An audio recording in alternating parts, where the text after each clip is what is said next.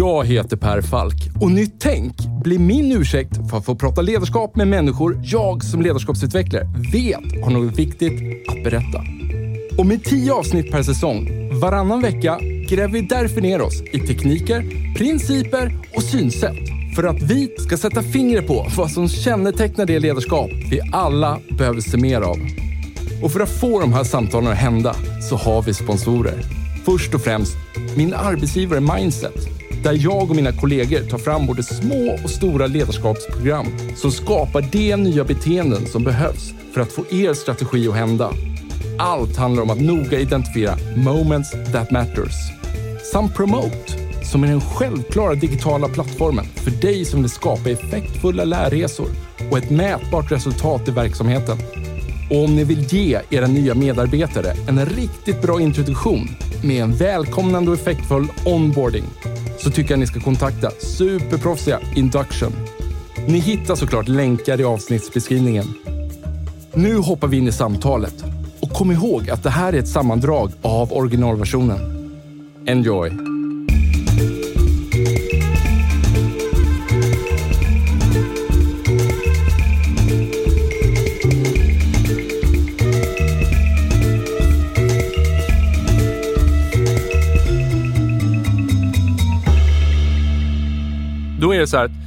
Inom ledarskapsvärlden då, så finns det en, en, en väl beprövad metod hur man utvecklar team och, och, bedömer vart ett team befinner sig. Och det här är då utvecklat av psykologen Susan Wieland och eh, består av fyra olika faser. Det är liksom fas 1 till fas 4 och fas 1 är när man, ja, men precis som, eh, framförallt man, man bildar ett nytt team, det vill säga så man sätter ihop det. Och Sen gör man en resa och hamnar förhoppningsvis i fas 4 där man blir högpresterande. Och, men jag vill också då trycka på liksom att det, det, är liksom ingen naturlag att man hamnar i fas 4, utan det kräver väldigt mycket arbete av gruppen och, och dess ledare. Däremot så är det en naturlag att alla team, det vill säga alltså om man ömsesidigt är beroende av varandra för att kunna prestera. Alla kommer passa in i den här strukturen. Alla måste gå igenom de här faserna, varav fas två är en konfliktfas. Och eh, Så att oavsett om man är ett gäng nobelpristagare eller som ni, ett band, så, här, så följer ni samma pattern här. Liksom. Och Det roliga är ju då liksom att jag lät ju dig göra ett sånt här teamtest. Och snabbt kan man säga då att det indikerar att ni har tagit, precis tagit ut konfliktfasen, det vill säga fas 2, och gått in i, i eh, fas 3. Och där ni liksom då, eh, och nu får du säga emot mig här, men, men liksom, svaren indikerar då på att ni, ni har funnit era roller och accepterar varandras roller. Ni känner en trygghet. Ni vill som grupp liksom utvecklas och bli bättre. Mm. Men så här, ni, ni, är inte halvvägs in i, i, i fas 3 och, och, då kan det bli så ibland att man studsar tillbaks i en konfliktfas. Mm. Har det hänt? Det har hänt, absolut. Och det, det kommer hända igen också. Men, ex, jag blir så glad att du säger det. Och, och återigen, så här, det är det, det som är så, det fina med den här modellen. Därför att så här, det här skapar en förståelse för ett team. Man kan ju ha en metadiskussion om modellen som sådant. Så, så att när man studsar tillbaks i konfliktfasen, då, här, då vet man vad det beror på. Å andra sidan, har man varit inne i fas 3, då vet man också hur man ska snabbt ta sig tillbaks dit. Det vill säga att man har utvecklat några processer för konfliktlösning och så vidare. Så är det, så är det. Ja.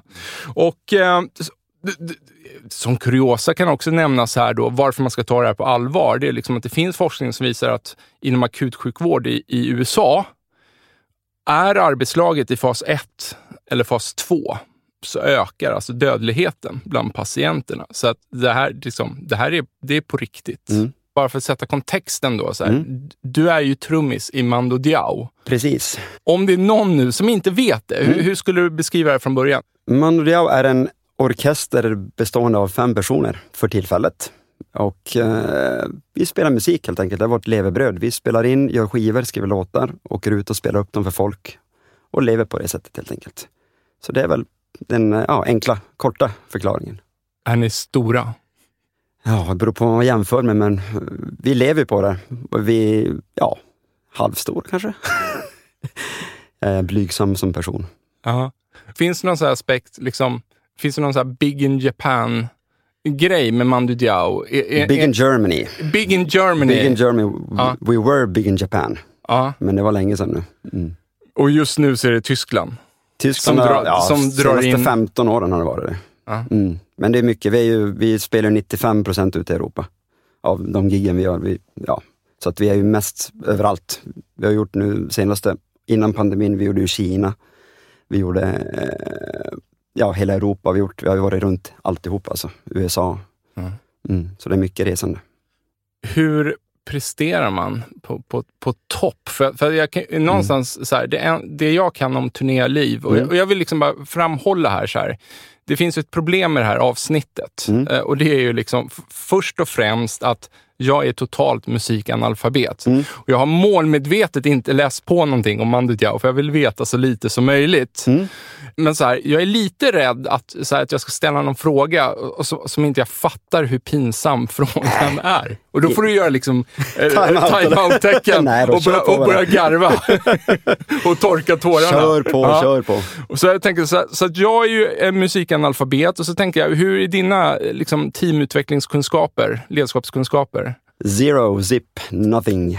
Och då tänker jag så här, vi möts i den gemensamma inkompetensen Det gör då, vi. och, och så, så skapar vi någonting från det här. Precis, en gyllene medelväg. Ja, för mitt mål, vi började med teamtestet här och jag vill ju på något sätt, så här, det, det jag går igång på är ju att jag fick ju en slump veta att ni har gått i gruppterapi för att prestera bättre som band. Och, och någonstans vill jag med det här avsnittet bevisa då att så här, det spelar ingen roll om, så här, är en grupp brandmän, en grupp astronauter eller som ni, ett band.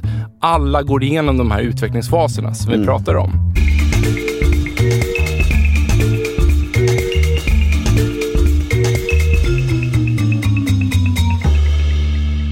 Du nämnde ju här att, att liksom ni har haft, eh, bara för att börja närma oss området här, ni, ni har haft medlemmar som har kommit och, och gått och, och, och så vidare. Vil, vilket, jag vet inte, gör det Mando Diao speciellt i svensk musikindustri eller är det vanligare internationellt? Eller? För, för mig är det lite unikt, men det kanske är jag som missuppfattar någonting här. Nej, men om man kollar på många stora band som har hållit på länge, det har ju gått och kommit medlemmar hela tiden. Kolla på Stones exempelvis, ja, men det finns ju jättemånga exempel.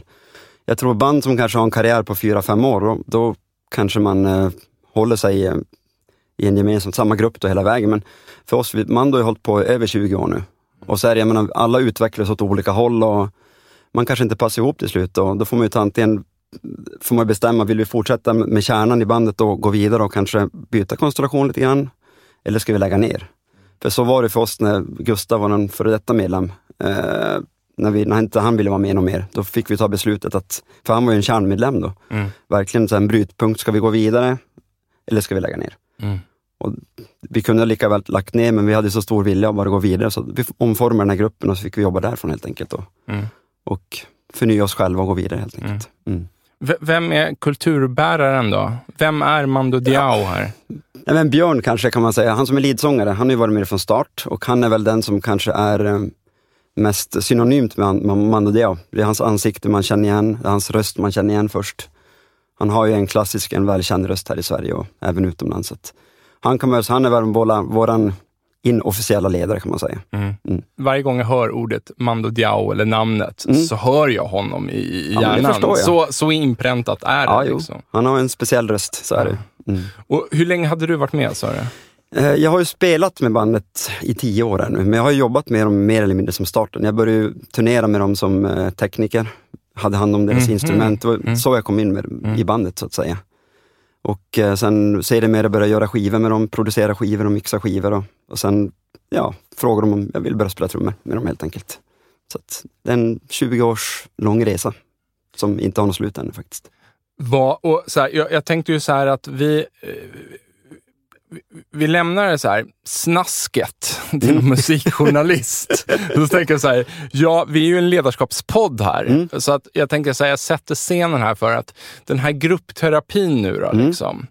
Kan du på något sätt säga då, som, som sagt, vi lämnar snasket, men, men om vi liksom så här, vad, vad var situationen? Liksom? Hur, hur, eh, varför insåg ni att ni behövde gruppterapi? Det här var ju runt 2014-15 när Gustav då, när vi började känna att han är på väg bort från bandet. Vi hade väl haft en period med några år när det känts ganska stökigt i bandet. Eh, viljor som drar åt olika håll och Ja. eh, ledarskap som inte funkar riktigt och, och tilliten börjar försvinna lite grann till det vi höll på med in, ja, kring personerna i bandet så att säga. Mm. Och sen försvann ju Gustav då 2015 och vi plockade in en ny kille som heter Jens som fortfarande är med oss. Och då var det ju första halvåret, då var det ju då var det himmel och strålande sol och vi var ju bara sugna på att lira. Mm. Men sen började man märka att verkligheten kommer ikapp. Så fort man byter ut den personen i en grupp så blir dynamiken totalt annorlunda. Och då börjar man ju forma nya roller i bandet. Och det är i kombination med att man är med varandra 200 dagar per år.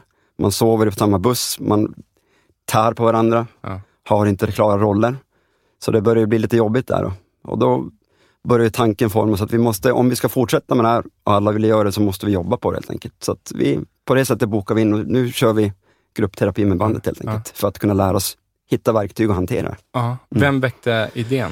Jag tror det kom ganska, vi började snacka om det här, för att vi hade ju sett på Metallica-filmen, den har du säkert, säkert sett, som Kind of Monster, de kör ju gruppterapi-grejen. Alltså, jag ja, tror du- vi började snacka kring det där och sa att men vi kör på det där. Det, det är ju här då, min, den här musikanalfabet. Jag vet ju såklart vad Metallica är, men nej, jag, jag har inte sett den. Den borde du se, den är ja, intressant. Ja, men det ska jag göra det. För att jag, kan, jag, jag älskar dokumentärer. Mm. Och, och så här, jag, jag, jag fastnade i en annan, så här, eh, det, var väl en norsk dokumentär? Du vet, så här, Norsk me- metall... eh, D- ja, dödsmetaller, ja, i just det. fyra delar. Ja, greven och de här. Eh, Exakt. Och, och där, den Mm. liksom, jag, jag blev helt fast. Och, och jag älskar den typen av, så här, när jag Black får metal till och med va? Exakt. Mm. Jag trodde ju då att death metal var det värsta.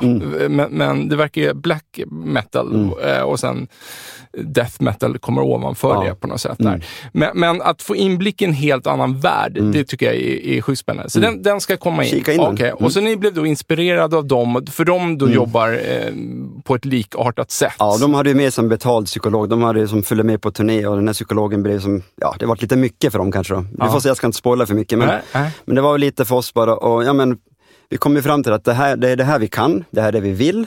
Men vi måste på något sätt se till att vi har verktyg att kunna gå framåt helt enkelt och inte mörda varandra och inte du vet, kicka varandra från bandet. Och. Så att vi kommer ju, vi börjar med det. Då, så vi kör ju varje år har vi nu, vi har ju så här teambuilding, vi kör en konferens med bandet Ja. eh, och eh, den här konferensen då, för, från 2016, tror jag, ja, då vi började, då, då bokar vi in och då kör vi igång med det här helt enkelt. Då. Så berätta för mig då. Vad minns du från den första...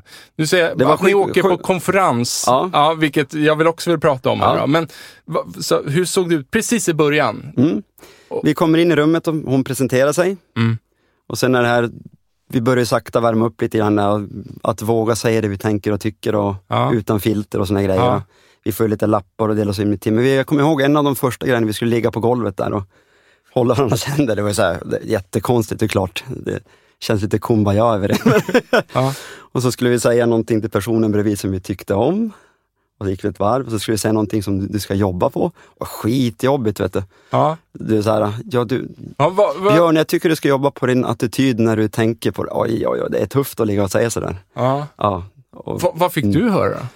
Va, vad behövde du jobba på? tror lite, och jag är ganska full av energi, lite kanske att lugna ner mig, backa Ja. tillbaka och inte vara så stressig tror jag. För jag är ganska, jag, jag är full av energi, jag vill att saker ska hända och, och jag fick lära mig att de andra kanske kan bli lite uppvarvade och stressade över att jag har ganska högt tempo. Ja.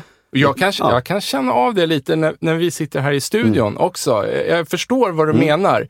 Jag säger inte att det är något dåligt, men, men jag kan känna av den här energin eh, Ja, som du ut- utstrålar och, och verkar ha ett rätt snabbt tempo. För att vara norrbottning så är det nog. Eller, det var snabbt tror jag. Mm.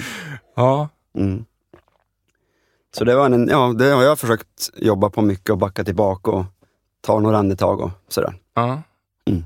Och efter ett tag då, den här kumbaya-känslan, levde den kvar eller började liksom, när, när började ni fatta att ja, men det, det kanske ligger någonting i det här? För, för vad, vad, vad jag Mm, hör, mm. och såvida man ska hålla varandra händerna eller inte, liksom, det låter jag vara osagt. Då, Mm. liksom. men, men det hon gör är ju ändå att forma någon sorts feedbackkultur Mm. inom er liksom, grupp. Så är det ju. Hon planterade, sådde ju fröet och jobbet kom ju alltid efter det. Jag tror hon, hon eh, fick oss att börja jobba på saker. Det hände inte så mycket mer när vi har kört de här grejerna under tiden skulle jag säga. Det har nog hänt mer att vi har påmint varandra och eh, utveck- ja, låter det här fröet växa och jobba på det. Vi har fått lära oss de här, de här teknikerna eller de här små grejerna hon lär Ja. oss helt enkelt. Verkligen lyssnar, låt varenda person prata till punkt, ta in dem, du vet. Och, Mm. när vi kommer i konfliktsituationer har vi lärt oss det här att ta det på en gång, red ut det. Ja. Låt inte saker gro, för det kan vara tufft. är- Och hur gör ni ja. då, då? Rent konkret? Då säger man, stopp, tänk på vad du sa nu, jag, jag tycker inte om det här. Nej. Lite så här. Och- vad menar du nu? Och, och då vet alla liksom vilka spelregler då som Precis, gäller? Ja. exakt. Det, man kan säga att det var ju mycket tidigare att folk, eh, man gick ut i rummet, man flydde, man tog andra vägar och kom tillbaka efter några timmar och saker var inte löst. Nu är det ofta så att vi verkligen försöker ta det på plats. Och sen kan det ju vara att det, det tar ett tag att lösa vissa knutar, men att man i alla fall adresserar att det är inte bra där. Och, sen får man möta varandra och sen löser man det ändå på något sätt. Mm. Att man kan påvisa att det är en konflikt eller att det är någonting på gång i alla fall. Mm. Att båda parterna har förstått det. Om du säger till mig att jag tycker inte om det där, sen går jag iväg, då kanske inte du vet att jag tog illa upp från det. Men jag måste markera det på något sätt. Mm. Så att vi har en möjlighet att, att närma oss, och, så att man förstår det. Helt enkelt. Ja. Så i, idag nu, då har ni, hon är inte med, Nej, hon är Nej. inte med mer. Nej. Men hon har försett det med de verktygen ni behöver för att kunna liksom jobba vidare. Ja, och fått oss att utveckla egna verktyg, så jag tror. Eller öppna ögonen om att vi måste jobba på det på något Ja. sätt. Så är det. På vilka avgörande punkter då? Du, du nämnde ju att, att fa- faktiskt säga ifrån. Om, om, man, Mm. om man känner sig liksom klampad på, på fötterna eller att man tycker tonläget blir, blir liksom kontraproduktivt på något sätt. Att, att, att markera det Mm. då och ta det. På Mm. vilka andra avgörande punkter jobbar ni idag annorlunda än vad ni gjorde igår? Hmm. Svår fråga. Svår fråga. Ja, men jag tror mycket det här är att lyssna på alla, ta in allas feedback. Och det som jag berättade om tidigare, är med att alla testar alla idéer och inte rata folk på grund av att man själv inte tycker så. Det kunde vara så mycket förr i tiden att det var två personer kanske som bestämde, som hade makten. Mm. Och nu på något sätt att släppa in alla och låta alla säga sin sak och få en del i det kreativa i gruppen på något sätt. Att alla känner att vi har möjlighet att, att påverka helt enkelt. Mm. Så det har ändrats från igår fram till idag, absolut. Och, och hur släpper Björn in er idag då? Jo, han är, vi, har ingen hierarki i bandet mer idag. Björn är som jag sa vår inofficiella ledare. Ja. Han är väl den som, som är ansiktet utåt mycket sådär, men när vi är bak i kulisserna så är det ju, det är väldigt, väldigt jämnt. Ja. Så är det. Eftersom vi skriver låtar tillsammans. Alla i bandet skriver låtar och, och på så sätt så får vi också inflytande lite grann att, att, att alla, ja, vi har lika värde på något sätt då. Han är inte er ledare då? Eller är han... Jo men inofficiellt, på ett sätt är han det kan man säga. Absolut, men inte i den kreativa processen. Sen kan det vara lite kanske när det kommer till vissa beslut då, som han tycker på ett sätt och vi kan snacka. Han är ju på något sätt, vad ska man säga? Uh vad svårt det där. Men Han, är, han, är, han har ju någon eh, pondus på något sätt för att han har rösten och han är Han, facet utåt. han har ju väldigt speciell utstrålning Ja. också. Jag kan ju tycka så här, jag har ju aldrig träffat honom, Mm. men, men bara det jag ser av honom, så, det- det är någonting, jag känner att han är nog extremt annorlunda hur min personlighet är. Och då kan jag känna att det finns någon så här, jag kan reagera med någon sorts skräckblandad förtjusning Mm. där. Så här. Eh, och att det finns någon, någon glöd där som jag Mm. kan tycka kan vara lite svår, eh, lite diffus. Ja. Var kommer den här glöden ta vägen? Så, den känslan kan jag få. Jag hör dig. Mm. Ja. Är, jag, är jag fel ute? Eller? Nej, han, han, han har mycket kraft och mycket... Ja. Nej, då, men jag tror med åldern så har han lärt sig tygla det lite grann. När han var yngre så var det verkligen det var mycket på känsla och det var mycket att han kunde explodera och sådär. Men Ja, men det är väl det är Ja. Mm. lite den, eh, som ledarskapskonsult, jag, jag kan få någon liten darrning i ryggraden Mm. att det finns där. Och sen, eh, det finns där absolut, så är det. Men det finns hos de flesta av oss i bandet också samtidigt också. Så det är inget unikt hos honom, det är det inte. nej. Men han är ju, ja, han har ju gått den vägen också. Han fick ju ta väldigt mycket ansvar när Gustav försvann. Mm. Eftersom Gustav och Björn var ju två frontfigurer i bandet en, en gång i tiden. Och sen fick ju då Björn axla rollen själv, Mm. som ansiktet utåt, som stjärnan i bandet så att säga. Mm. Och då fick han ju lära sig att gå en ny väg, så han var ju väldigt osäker i början och han kunde ju må dåligt över det och det kunde gå ut över oss också, för han visste inte hur han skulle bete sig. Men det har ju tagit, efter några år och vi har jobbat med de här verktygen så har han hittat sin roll också, som den självklara ledaren utåt, kan man säga. Kan han idag be om, så här, kan han säga att fan idag mår jag riktigt dåligt? Ja, herregud. Ja. Ja. Jag skulle vilja säga att i bandet pratar vi nästan, vi går djupare med saker än vad man gör med sin familj nästan. Eftersom det, vi är ju så pass nära med varandra och, och vi måste kunna ha den där, den där kommunikationen, det djupet.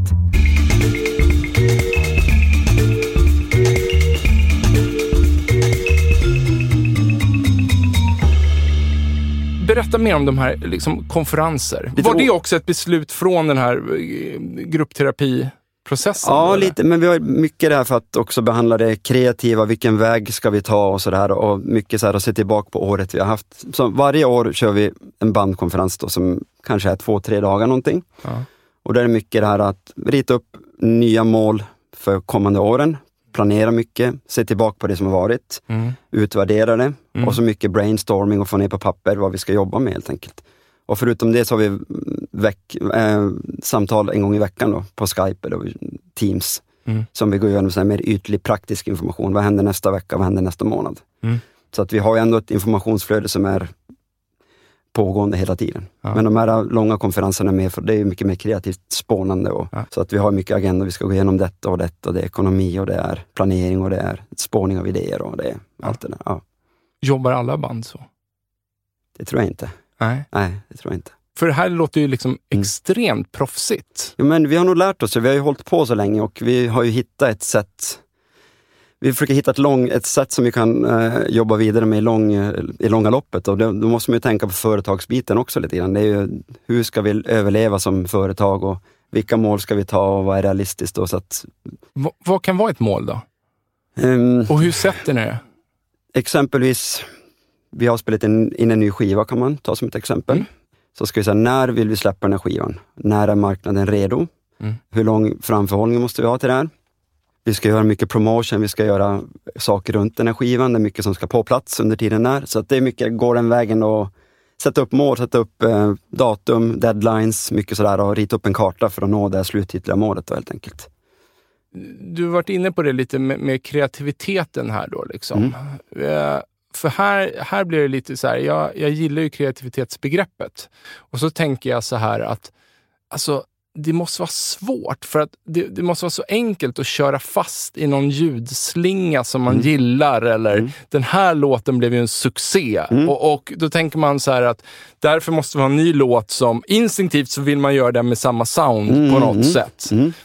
Eller har jag fel? Mm. För att, att hjärnan liksom fastnar i, i det. För oss är det, har vi, vi har kommit bort från den fasen på något sätt. Jag tror att vi har kommit så pass långt i våran karriär nu så att vi skiter mer eller mindre om vad folk ska tycka om oss.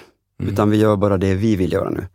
Det var, jag tror det var mer tidigare, för när jag började i bandet så jagar man nästa succé och, och nästa singel och sådär. Men nu är det mycket, nu under pandemin har vi fått väldigt mycket tid och vi har en studio i Borlänge, ett missionshus, Mm. som är vårt hemmaplace kan man säga. Ja. Och dit åker vi, nu sticker vi dit nästa vecka bland annat också, helt utan agenda. Mm. Fem dagar utan någonting. Mm. Och det är så att vi kör dit vart vår inspiration tar oss helt enkelt. Och då kan det bli, vi har gjort så pass mycket olika sorters låtar, så vi har, våra hjärnor är så öppna nu tror jag. Så att vi har inte tanke, en tanke på att hålla någon Så- spår så. Sover ni och äter där också? Ja. Ni stänger in er Vi tillsammans? stänger in oss precis, jajamän. Har Vi ni, har ni en kock som gör maten? Vi eller? har en kock som gör maten, Ja. en god vän till oss, Peter, som Ja. kommer och han, han handlar färska grejer lagat oss. så, nu samma, är det lunch! så samma sak där för att ni ska kunna koncentrera er och, och helt gå in i det ni Jajamän. ska göra. precis. Så är det. Ja. Mm. Och det är ganska härlig känsla. Det är verkligen, Beskriv ja, för det är mig. fritt. Det är Ja. fritt. Ja men det, Ja, men kan- sitter du då och trummar in i hörn där? jag sitter och... med gitarr oftast, eller ett piano, eller någon tar en bas. Och oftast så börjar en låt när vi skriver att jag sitter kanske med ett piano och så står Björn och dricker vatten. Så Björn dricker vatten! Och fan, bra slinga! Och så jobbar vi på det kanske. Det kan bli en sån grej. Och helt plötsligt har vi en skitbra låt. Tar Ja. två timmar så är den klar och inspelad. Så det är en sån process vi jobbar med mycket. Och sen, Det låter enormt lekfullt. det är väldigt Alltså, lekfullt. alltså att, Ja. att sinnet måste vara för helt fritt. Och, Ja, men vi har ju kommit till det. Vi har, vi har inte alltid varit där. Jag tycker att vi har sagt till oss själva att vi förtjänar det här nu. Den här vägen som vi ska ta oss vidare och göra att vi har kul och fortfarande kunna vara kreativa. Mm. Vi kan som inte ha ett annat sätt nu, utan vi måste bara göra det vi vill. Så enkelt är det. Mm. Mm. Och det tror jag också kommer spegla sig i resultatet. Jag tror det blir bättre av det faktiskt. En Mm. sak som jag tänker på nu då. Så att, eh, vad kommer först? Texten eller Musiken, musiken? för våran del alltid. Så, Ja. så först gör ni, hitta någon sound och någon slinga. Någon melodi kanske. Och sen så måste ni hitta på någon text till det här då också. och det är det liksom. förbannat jobb. Ingen av oss är jättebra textförfattare. Och- det är mycket den här, okej. Och vem skriver texten? Allihop. Allihopa? Ja, vi kan skriva ihop i grupp. jag fick eller, bara för mig att det är typ Nej. Björns jobb. Nej då. liksom. Nej. Men det kan vara mycket så att jag kan ta min laptop, men jag fixar två verser på den här låten. Och sen går ni ner, ja men fan vi byter det ordet, vi testar den twisten och så. Eller nu, jag kan palla inget mer så lägger jag bort laptop, ta över där, så skriver du andra versen och sen jobbar vi ihop lite grann. Det kan vara, och ibland kan det även vara att jag skriver en hel låt såklart. Då. Så det är väldigt olika processer där, men det finns inga regler där Men, heller, men om du börjar på någon slinga när ni sitter där, för Mm. att du, Björn dricker vatten, Mm. liksom. du får någon tanke där. Mm. Liksom. Ska de, hakar de, vad gör de andra då? Hakar de på Ja, dig? det kan vara så. Ja. Precis. Det beror på om någon annan är och gör någonting annat kreativt så kanske de är i sin bubbla i studion. Ja. Men kanske jag och Björn kommer igång då på den. Mm. Och så skriver vi låten. Och så, fan vi behöver text. Karl-Johan, basisten, då, ta, skriv lite grann. Mm. Så vi har sagt att den som är i rummet när vi skriver låtar är alltid med på låtarna. Mm. Så vi har ingen så process heller att jag skrev slingan, jag ska ha 17 procent mer än dig av royaltyn och sånt, utan den som är i rummet är med helt enkelt. Och det tycker jag är fair play för då vill alla bidra också på något sätt. Jag gillar ju, dels verkar det som ni ger kreativiteten tid. Liksom någonstans inser att så här, det går inte att bara befalla kreativitet. Nej. Utan ni avsätter rätt mycket tid till Mm. det. Och sen ser man det inte som att det är kreativitet hela tiden. Nej. Utan utan Man går in någon- och ut ur den. Så man går in och ut ur Mm, det. så är Ja. det. Mm. Sitter ni och tittar på varandra mycket i början? Nej, nej. Eller börjar ni, lek, börjar ni leka med en gång? Nej, Vi börjar leka med en gång, så är det. Ja. Vi har vi har sagt att eh, vi har väl diagnoser i bandet från A till Ö kan man säga. Ja. Hela bokstavskombinationen. Så att det på något sätt det är alltid våran basist, han går alltid bara och spelar på syntar och ska testa ljud. Och Ja. Jag är mycket, jag tar fram mina trummor och stämmer dem och så ja, då kör vi. Det, det kommer igång bara. Det är som, Spelar ni in hela tiden? nej, inte hela tiden. Nej, Nej. okej. Jag bara tänkte så här att om man hittar någon slinga, Mm. Det blir aldrig så att man bara, vänta nu, hur fick jag till det där? Ja, Ja, iPhone, Eh. mm, voice memo, perfekt. men det är då ändå, då, Då gör man ju någon precis. liten, Man gör en liten demo av det snabbt. Eh, Fånga melodin och sådär och sen nu kan man utveckla den därifrån. Mm. vad måste på plats för kreativitet egentligen? Så här, vi, vi pratar om lekfullheten, Mm. att, liksom att om någon börjar med någonting här, liksom, det kommer ju aldrig vara perfekt från början. Nej, det är nej, helt så är det. omöjligt, Ja. utan man bygger ju på varandras Mm. grejer. Liksom. Mm. Så att, att, att man vågar lägga sa- fram Mm. vad jag kallar liksom half-baked ideas. Mm. Det, det blir en förutsättning. Ja. Liksom. Och att någon annan tar upp det och Mm. bakar färdigt det. Mm. Vad måste mer på plats? Man måste ha tiden. Man får inte ha en tidspress tror jag. Man ska Nej. känna att man har tid att utveckla. Och sen måste man, det här modet att bara släppa ut sina halvfärdiga idéer på något sätt. Och, Ja. och, och kunna dela med sig av saker som kanske inte är riktigt genomtänkta. Eller jag kanske skäms för den här grejen för att jag sjunger inte så bra men jag har en jättebra idé. Mm. Bara släpp ut saker och inte vara rädd för vart det ska landa. Mm. På något sätt. Våga släpp spärren och sen ska vi ha tid för att kunna utveckla det och inte ha en stress. Plus den här ostördheten tror jag. Stänga av mobilen, bli inte påverkad av yttre element. Tror jag. Då, då kan det mogna och, och, och bli grejer av det. Mm. Så är det. Har, har du varit med om någon gång att så här, någon embryo till en låt som du kanske inte trodde så mycket på i slutändan blev riktigt bra? Ja, strövtåg i hembygden är ju en, Ja. är en skön favorit att ta upp där. Det var ju den skivan vi spelade in, det är ju Gustaf Fröding-dikter vi tonsatte. Ja. Den kom till under två nätter eh, i Dala-Floda i Dalarna i en lada. Mm. Rödvinsfylla hela nätterna och vi spelade in lite poetiska låtar och tänkte det blir väl inte mer av det här. Nej. Och vi gick till Det var lite, inte meningen ens att det Nej. skulle bli en... en vi, ja, vi, vi tänkte vi gör lite låtar, så gick vi till lite skivbolag och vart ratade och tänkte nej det här kan vi inte. Och så var det ett bolag, men det här det blir nog bra. Den här Strötåg i hembygden släpper vi som låt. Ja. Vadå den? Det finns ju bättre låtar på skivan. Och så släppte de den och sen blev det den mest sålda Ja. skivan på typ 12 år i Sverige och toppar svensk topperekord. jag har, och jag har väl liksom två Mando Diao. eh, Återigen, nu måste jag tänka på mig som Mm. musikanalfabet. Då, Mm. liksom. Det kanske är till och med väldigt fint att jag kan nämna två eh, Mando Ja, Diao. Ja, ja, men, men det är Dance with somebody och Strövtåg i hembygden. Mm. Det är de två jag tänker. Två väldigt skilda grejer, men, men två, jag älskar dem båda två. Mm, det är väl de två som har, som har slagit högst kan man säga. Då. Och, och det, här, är- det, det finns mycket intressanta grejer här som helst. Mm. Dels blir jag också bara fa- fascinerad över det här liksom att liksom, ni kommer med samma material till flera aktörer Mm. och några säger liksom nej Mm. och någon ser någonting annat i det här. Mm. Och det visar ju också hur jäkla svårt det är med idéer. Att, att så här, se potentialen i en Så idé. är det Så är det i allt tror jag också. Precis, det måste vara rätt mottagare också som tror på det. Och som också på något sätt som kan marknadsföra på rätt sätt. Som har, För att sälja en produkt så måste du tror jag ha, du måste ha, det, ha tro för produkten och du måste vilja sälja den också. Så är det ju. Och musik är ju en produkt i slutändan. Hur man än drar på den, om man nu ska sälja den och kunna leva på den helt enkelt. Så är det ju. jag, jag kan ha fel här, men, jag för mig jag har läst någonstans att eh, he- Heter han Thomas Ru- Rusiak? Rorschach, Rusiak? Precis. Ja, det, är- kanske, är det någon kompis till dig? det är en eh, gemensam bekant. Ja. Det är det? Ja. Men den här eh, I'm a punk rocker, Mm. yes I am, eh, dängan, eh, att den började som ett skämt. Ja. Är, och, Ja, vi, och sen blev det liksom en hit. Ja, herregud, det är många låtar som börjar. För oss är det ju hälften av låtarna börjar som skämt och så Ja. blir det en hit. Så Ja. är det ju. Absolut. Och det tror jag vi ska också Mm. ta med oss in i företagsvärlden. Just det där att, för, för så här, alltså, återigen, tillåt half-baked Mm. ideas, eh, för, för, för annars blir innovation helt omöjligt. Ja, men det- precis. Och ha kul medan, känn ingen press när du tar fram grejer tycker Ja. jag. Du ska leka, vi leker fram grejer, det är det som ger resultat i slutändan. Sen måste du finslipa dem och gå in i den här processen du ska jobba fram grejer. Men att leka fram grundmelodin, grundackorden, Mm. gör att det kommer från en annan del av hjärnan tror jag, som bara släpper ut någonting häftigt. Mm. Som du kanske inte skulle släppa ut om du måste koncentrera nu ska jag skriva en låt. Då Mm. kanske det låser sig. Mm. det är så roligt nu när vi sitter här och pratar om det här, för att någonstans här, om man skulle ta en, företags, en representant från en företagsledning och, och, och så sitter man och berättar att de har haft konflikter i sin företagsledning Mm. ja, och, och eh, vad de fick för ett teamtest. Då, så här, mm, jag, så här, jag, jag tycker att man ska ha ett sånt transparent samtal eh, internt, Mm. men det är ju inte säkert att det skulle funka så jäkla bra i en podcaststudio att Nej, nej, sitta nej. och få Mm. ut eh, externt. Mhm. Men det sjuka är ju, när det handlar om ett musikband, Mm. då är det lite som det förväntas av er. Ja, men tänk dig själv, fem rockslynglar ska lösa praktiska uppgifter. Ja. Sug bara på den karamellen. Folk som inte har gjort så mycket annat än att spela musik.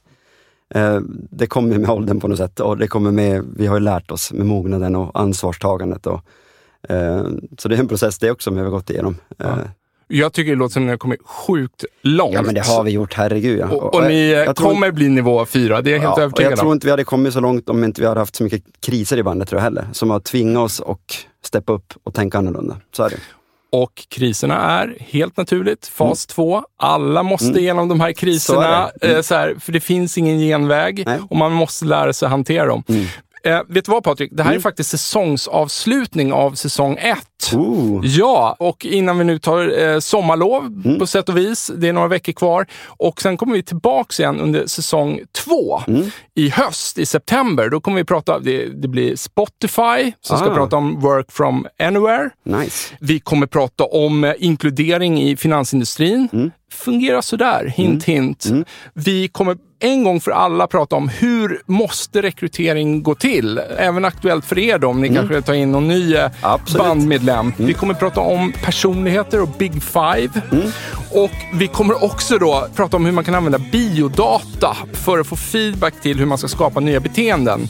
Och eh, framför allt då återhämta sig. Nice. Stort tack och modigt av dig att ställa upp. Tack. Skitbra! Love.